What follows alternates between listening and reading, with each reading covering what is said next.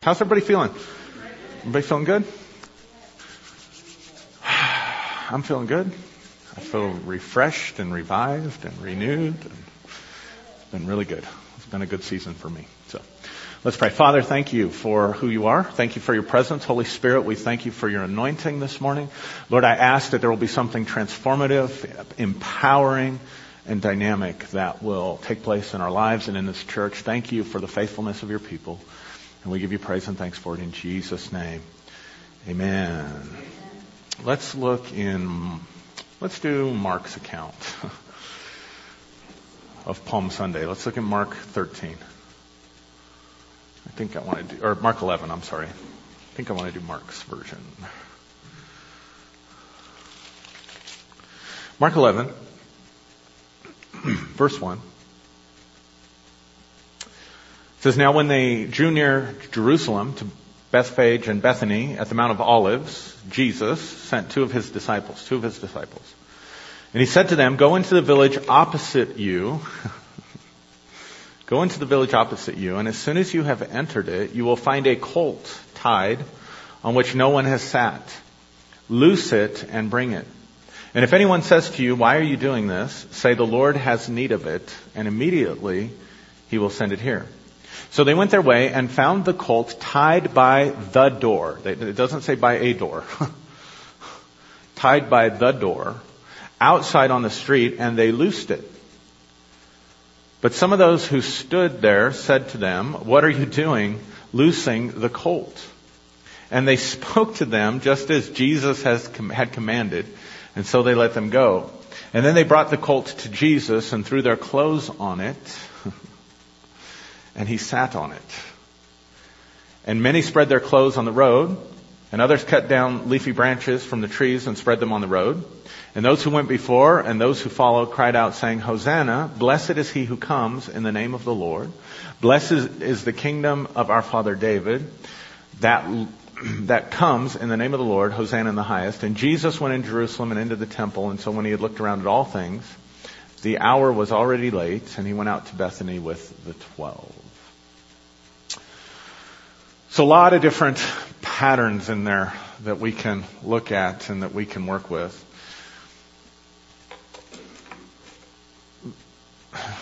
And it kind of fits with where we're at. Uh, and some of the things that I was trying to introduce in terms of uh, the way our population and our culture is changing. Uh, if you if you don't realize how the models that we've had are breaking down in our society, um, I might suggest that you read a book if you're interested in this kind of thing. It's called The End of Leadership. Uh, the lady who wrote it, I forget the author's name right now. It's called The End of Leadership. Uh, I can't remember the author's name right now, but she's a professor. She actually leads the Harvard Business Department, and uh, her she's considered to be obviously if you're leading. I mean, if you have an MBA from Harvard, you're going to make a lot of money. you're going to be in high demand, right? This is the lady that runs the MBA department, which means that she is training, she's in charge of training the future leaders for pretty much all of the Fortune 500 companies. You don't get into that place if you don't know what you're talking about. so she is considered one of the world's foremost experts on the topic of leadership. And she's written a book called The End of Leadership. And what's so interesting about this book is that she identifies the cultural trends that have taken place because of the massive changes that we've been hit with. Now, I know people don't like when I talk about this because they think I'm being weird. Barbara Kellerman, that's exactly who it is. Thank you. The End of Leadership by Barbara Kellerman. This has to do with the village opposite of us.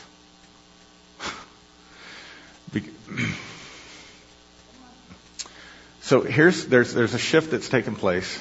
Um, like God does things in ages. So you understand that when Jesus is showing up on Palm Sunday, 2,000 years ago, that the ages were shifting.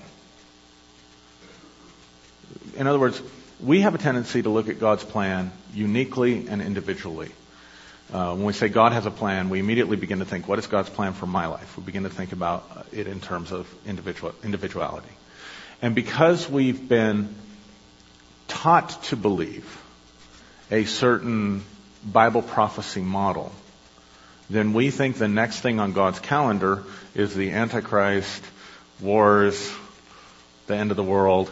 But the problem is we've been talking about that for centuries now, and it's not happening. And so at some point you have to wake up and realize you're wrong. right? I mean, it's one of, one of my favorite things to do is go back and watch um, TBN. Well, it's not one of my favorite things to do. Let me take that back. Let me retract that statement. When I can't sleep, because I struggle with my mind gets so busy sometimes I can't sleep, and so when it's you know like midnight, I, I can watch. You know, you got tons of choices. I can watch infomercials, or I can watch you know old episodes of uh, Gunsmoke, or I can watch I don't know reality programs that are horrible uh, or I can watch old TBN episodes. And so sometimes what I'll do is I'll turn it on TBN and they got that stuff from the 80s, uh, 90s, you know, and almost all of it is geared towards all these guys who've gone on to be with the Lord. We're talking about how Jesus was coming in a few years. And so our problem is, is that we think things are on a certain trajectory in the plan of God and we're completely asleep to what's been going on in our culture. And as a consequence, we've disconnected from the culture.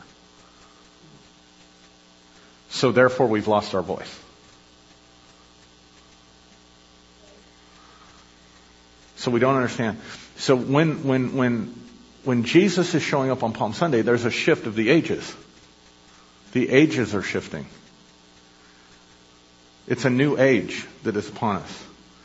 The age of the law and the prophets, the age of Moses, uh, the age of sacrifice and offering, um, the age of God being outdistant, all of that shifting. Now, what's interesting is if you study philosophically, if you take a bigger view and you step back from Jerusalem. Now, please understand that Palestine, you've got to understand the way, going back 2,000 years ago, the way commerce trafficked. And Palestine was kind of in the center of it. So you had people from the Orient, people from India, people from China, um, passing through that region, and you had the Romans passing through there. About this same time, you had Rome beginning to conquer um, in the British Isles and in that area. So it, it's kind of the center point. So Jesus kind of shows up at the center point of what's happening. Does that make sense? And if you step back and you look at philosophically the changes that are happening around the world, what you see is even people who didn't believe in the God of Israel but believed in one God, believed in one creator, right? They may have had other sub deities that did favors for them, but ultimately they believed in one God. They moved away from the idea of God is way out far away and he's a tribal God to the idea that he was also within us, that he dwelt within us. And so through the incarnation, when God became flesh, something happened that transformed the consciousness of the entire planet. That brought God from a distant place to a near place. And so Jesus is showing up on Palm Sunday and there's a shift of the ages, right? Now,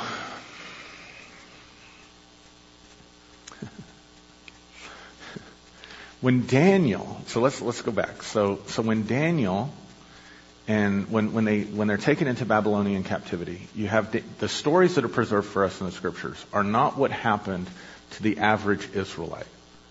Now you can go back and look at when they were in Egyptian captivity, what happened to the average Israelite. They were slaves. I mean, the story is centered there. The average person, what life was like for them. But when you read about the Babylonian captivity, you don't know anything about what life was like for them. Because the focus of the story is not there. The focus of the story becomes upon those, if you read Daniel, the focus with Daniel, with the th- Shadrach, the three Hebrew children, Shadrach, Meshach, and Abednego, right? Um, it was on the elite. It was on the ones that God had chosen who did ten times better than everybody else. Daniel excelled. He had an excellent spirit within him, right? And so these guys, this, this is crazy to think about. But Daniel and these guys, you, you got to understand that Babylon is the central point of astrology and magic and what things today that we would consider to be occultish. Yes? And Daniel is dream interpretation, right? And Daniel is taken and he's put right smack dab in the center of that and he's trained or he learns the language and the ways of the Babylonians. And he masters it so much that he becomes chief. The Bible actually says this. He became the chief magi, the chief magician, the chief occultist, the chief astrologer, the chief interpreter of omens. Right? Why? Why was that in the plan of God? Because see, in, in some sense, Daniel is sent to a village opposite of him. He leaves Jerusalem and he's sent into a culture that's completely opposite of him to learn the ways of the culture so he can speak the language of the culture and then God exalt, exalts him to the peak of the culture in a language that they can understand. And what language did they understand? They understood the language of the stars. Now Daniel is the only prophet who identifies the exact time of Jesus' birth. Did you know that? He's the only prophet. Because he says, he tells them 70 weeks, remember the 70 weeks prophecy? Right? 490 years from the time the command goes to restore Jerusalem, Messiah will be born. Right? So I know it's Easter, but if you go back to the birth of Jesus, if, if we, if you think about Christmas, you have two groups of people usually involved in your Christmas program. Who are they? You have shepherds, you have angels, and what's the other one? Wise men. Only wise men in the Bible weren't just smart people, and the, and the word there isn't wise, it's magi. Now, stay with me. Magi. What does that sound like to you? Magic. Where did the magi come from? Babylon. They came from the east, but they came from Babylon. And they're looking for whom? The Messiah. King Herod, the head of the religious institution, doesn't know what's happening, doesn't know what God's doing. All the prophecy teachers and preachers and Pharisees and teachers of the law, they don't have a clue. The only ones that know what's going on are shepherds who have no religious training and magi who have no sanctified religious training. They only have occult training. And what did they say? We see his star. Because they had the, how did they know to look for his star at that particular time? Because God had raised up Daniel to be a voice that would speak into a culture that was opposite him, whose impact, even though it seemed small, his impact would last for centuries. So that at the time of the birth of Jesus, at the time of the birth of Messiah, there would be those who shouldn't be in the know who were in the know, and those who should have been in the know who weren't in the know, and who knew what God was doing. Who was looking for the Messiah? Now here's the interesting thing about the stars. You think stars don't have any impact on us. That's fine. Good for you. Here's the interesting thing about it.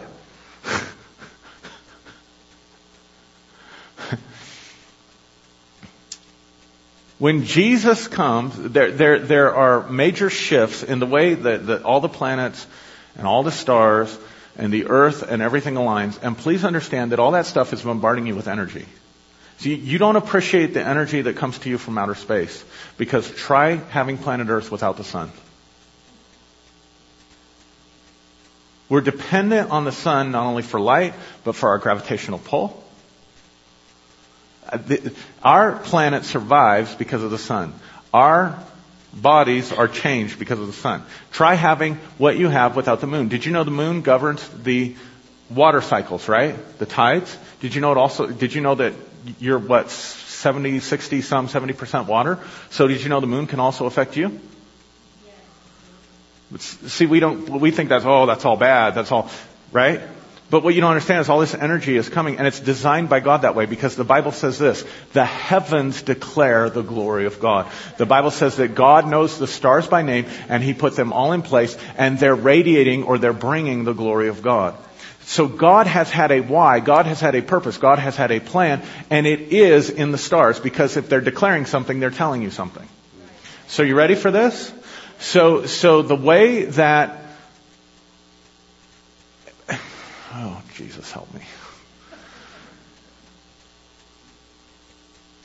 So a person who studies astrology, what they're doing is they're depending on a tradition that is millennia old, where people have studied the patterns of the stars and how they energetically impact humanity.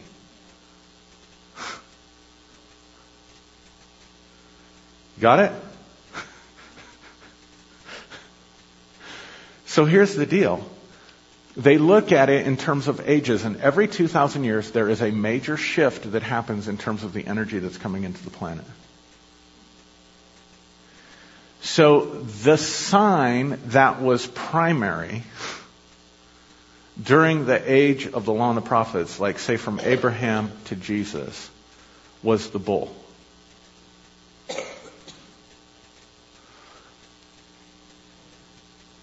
Livestock. So what was humanity doing? Humanity was cultivating livestock, and who is God working with? Shepherds. What was Abraham? He was a Bedouin and he was a shepherd. What, how did they worship God? Sacrifice. Right? So they brought offerings, right? What was Moses? The shepherd. What was David? Where's the focus of what God's doing with humanity? Because the heavens declare the glory of God. Are you breathing? Guess what happened when Jesus was born? There was a shift in the ages. Guess what sign, what energy became prominent in the sky? Anybody have any idea? Pisces. What is Pisces? It's a fish. So who does God start recruiting? Fishermen. Now watch this. Go back to the, go back, go back, go back to your Christmas story. Who shows up at the birth of Jesus? Shepherds. Because that age is closing. Who shows up at the birth of Jesus? Magi, who understand the dynamics in the heavens have changed. So you have the age of the shepherds, and those who understand what God's doing because the heavens declare the glory of God, meeting at the birth of the Messiah. And they're the only ones that are in the know. Those that were in the flow with what God was doing in the age of Taurus, and those who understood that the flow was about to change, were the only ones that understood what God was doing. Can you see it? Because guess what? So now Pisces is the predominant sign. So what, when you were a Christian, early Christian, what did you do? You put a fish.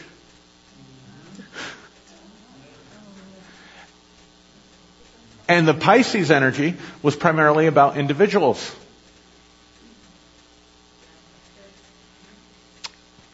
So it became about individual empowerment. It became about finding your purpose. and so what's grown out of that has been a model of um, in industry, renaissance, personal empowerment, the abolition of slavery, personal freedoms, leadership, right? But now see something happened around the 20th century because now we're at another 2,000 year cycle. So guess what happened? There was another shift. So what age are we in now? Come on, if you grew up in the 60s, you gotta know this. We're in the Aquarian age. We're in the age of Aquarius, right? Now Aquarius is the man with the water pitcher in his hand. He's the one that pours out water. right? So what happened in the 20th century? What happened at the beginning of the 20th century? The Pentecostal outpouring. And that's what we call it. Pentecostal outpouring. Why do we call it outpouring? See, we're being affected at the levels of our consciousness about what God's doing, and we don't even know how much the heavens are declaring the glory of God. You tracking with me? Now here's the thing that ancient Hebrews tell us. Water is a type of consciousness because it's the first mirror. So it has to do with self-reflection. So when you're dealing with water energy, you're dealing with information.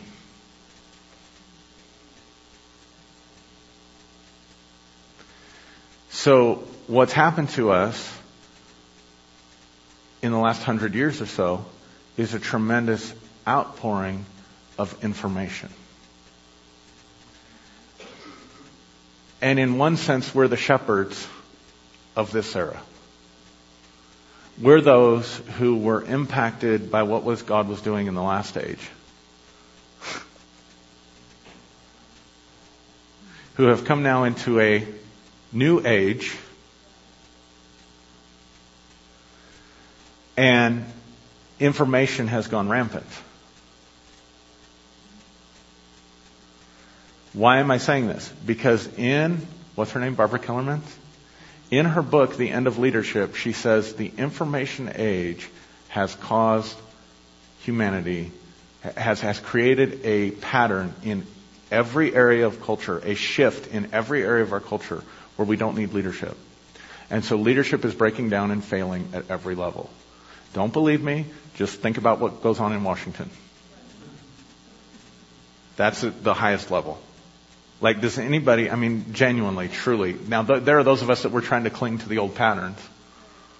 So we're trying to prop up our candidates and hope they do a good job because it's all we know and it gives us some sense of security. But is there anybody that you're really honest with yourself in your heart, you're really happy with anything that goes on in that, in that place? Or have you been for a long time? But yet we keep fighting trying to maintain the old patterns. But see, the patterns have shifted. It used to be when, when I was growing up, we had one family doctor, Dr. McElroy. And he did everything. I remember three years old, I cut my head open and we went to the emergency room and our family doctor met us at the emergency room to do the stitches. It wasn't just whatever doctor was on call. And you didn't question. I mean, it wasn't until, you know, maybe later on in the 80s or whatever that people started saying, you need to get a second opinion. Like that was revolutionary, right? We're way past that now because your opinion now is, is, is draaron.com, right? I mean, that's, right? Only you have drnick.com or drrory. I mean, right? I mean, I've got a problem. What's the first thing you're going to do? Most people, they're going to go to the internet and research. Or you go to the doctor and the doctor tells you something. What do you do? You have a condition. What's the first thing you do? You Google that condition. You find support groups. You find information here, find information there.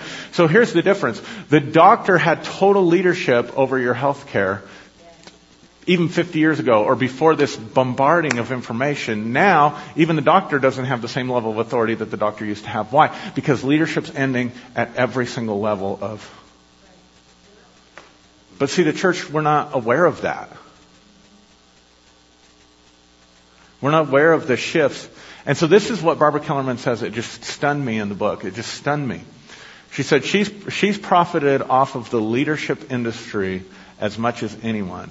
And she, and it, it became like a multi, multi-million, if not a billion dollar industry. Think about it. Think about John Maxwell. Think about whatever leadership guru, you know, we're all taught to follow and they pour all these leadership models in, right? And yet she said, we've got more dysfunctional leadership today than we had 20 years ago or 30 years ago when that started. So she said the leadership industry has been a massive failure.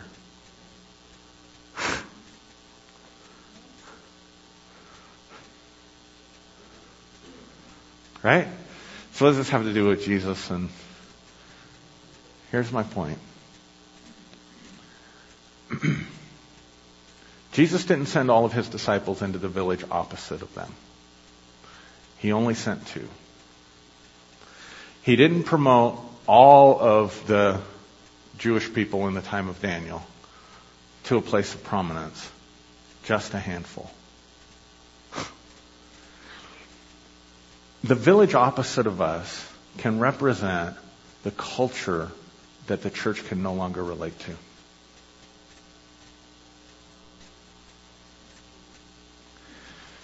But we, what we don't realize is that there are things over there that are, t- that are tied up that the Lord has need of. To carry his presence into the new age. To announce the arrival of a new age.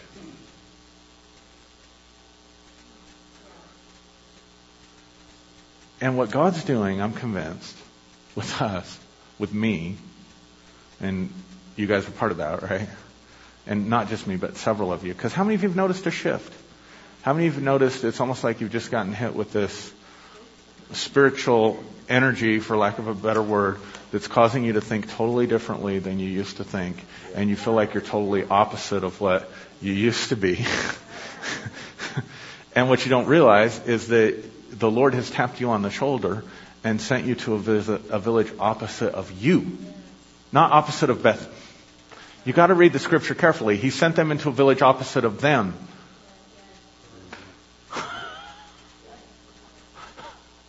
Why? Because there are things at the door. What's a door? It's a transition from one place to the next. See, whether we want to accept it or not, we are in a massive time of transition.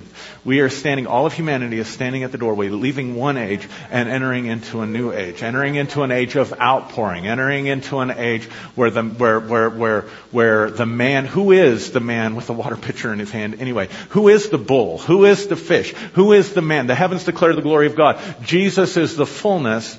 Come on.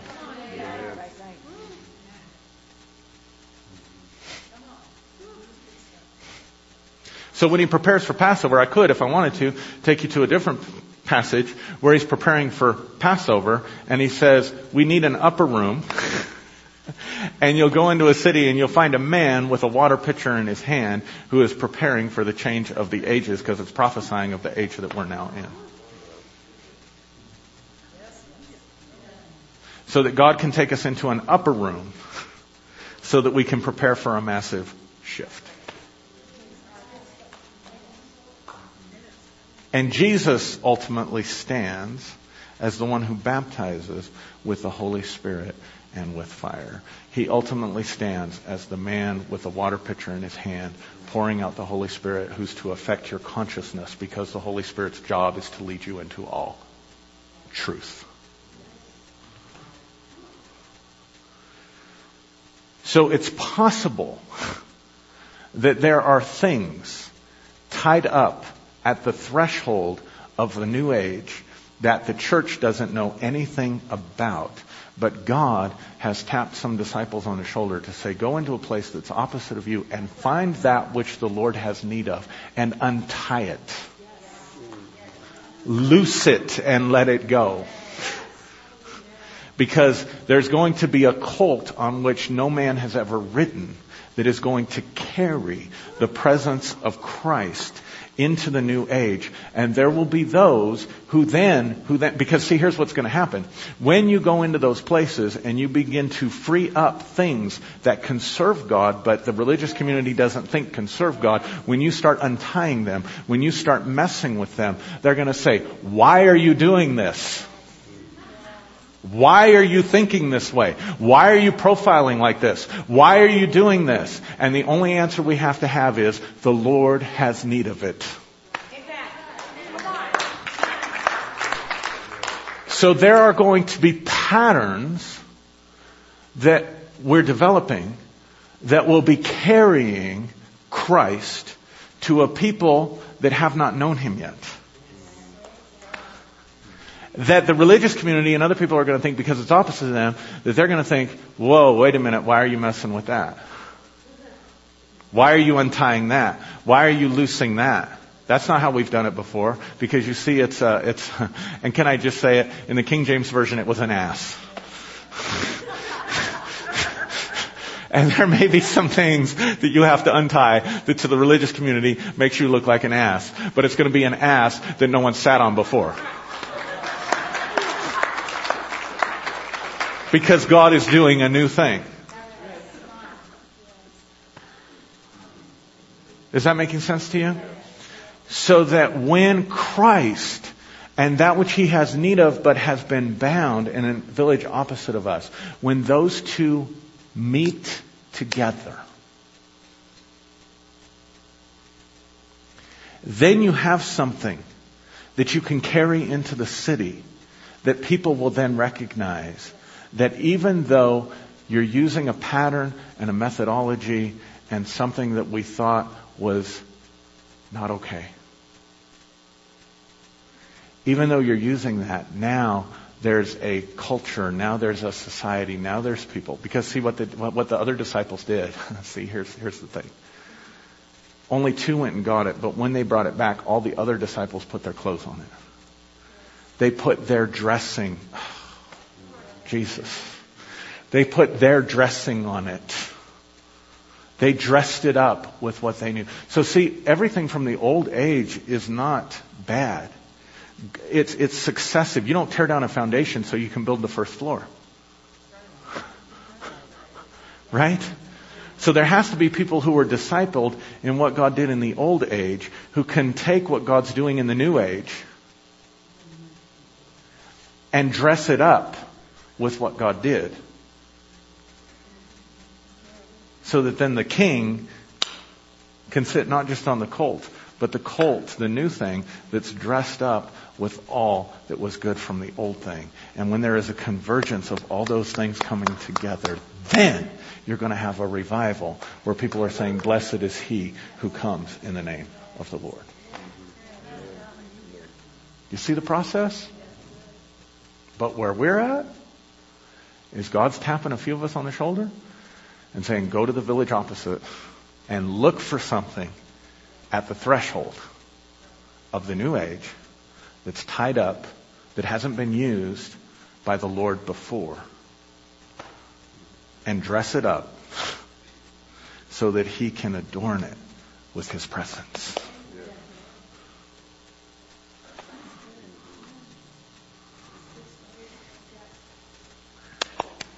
Let's pray.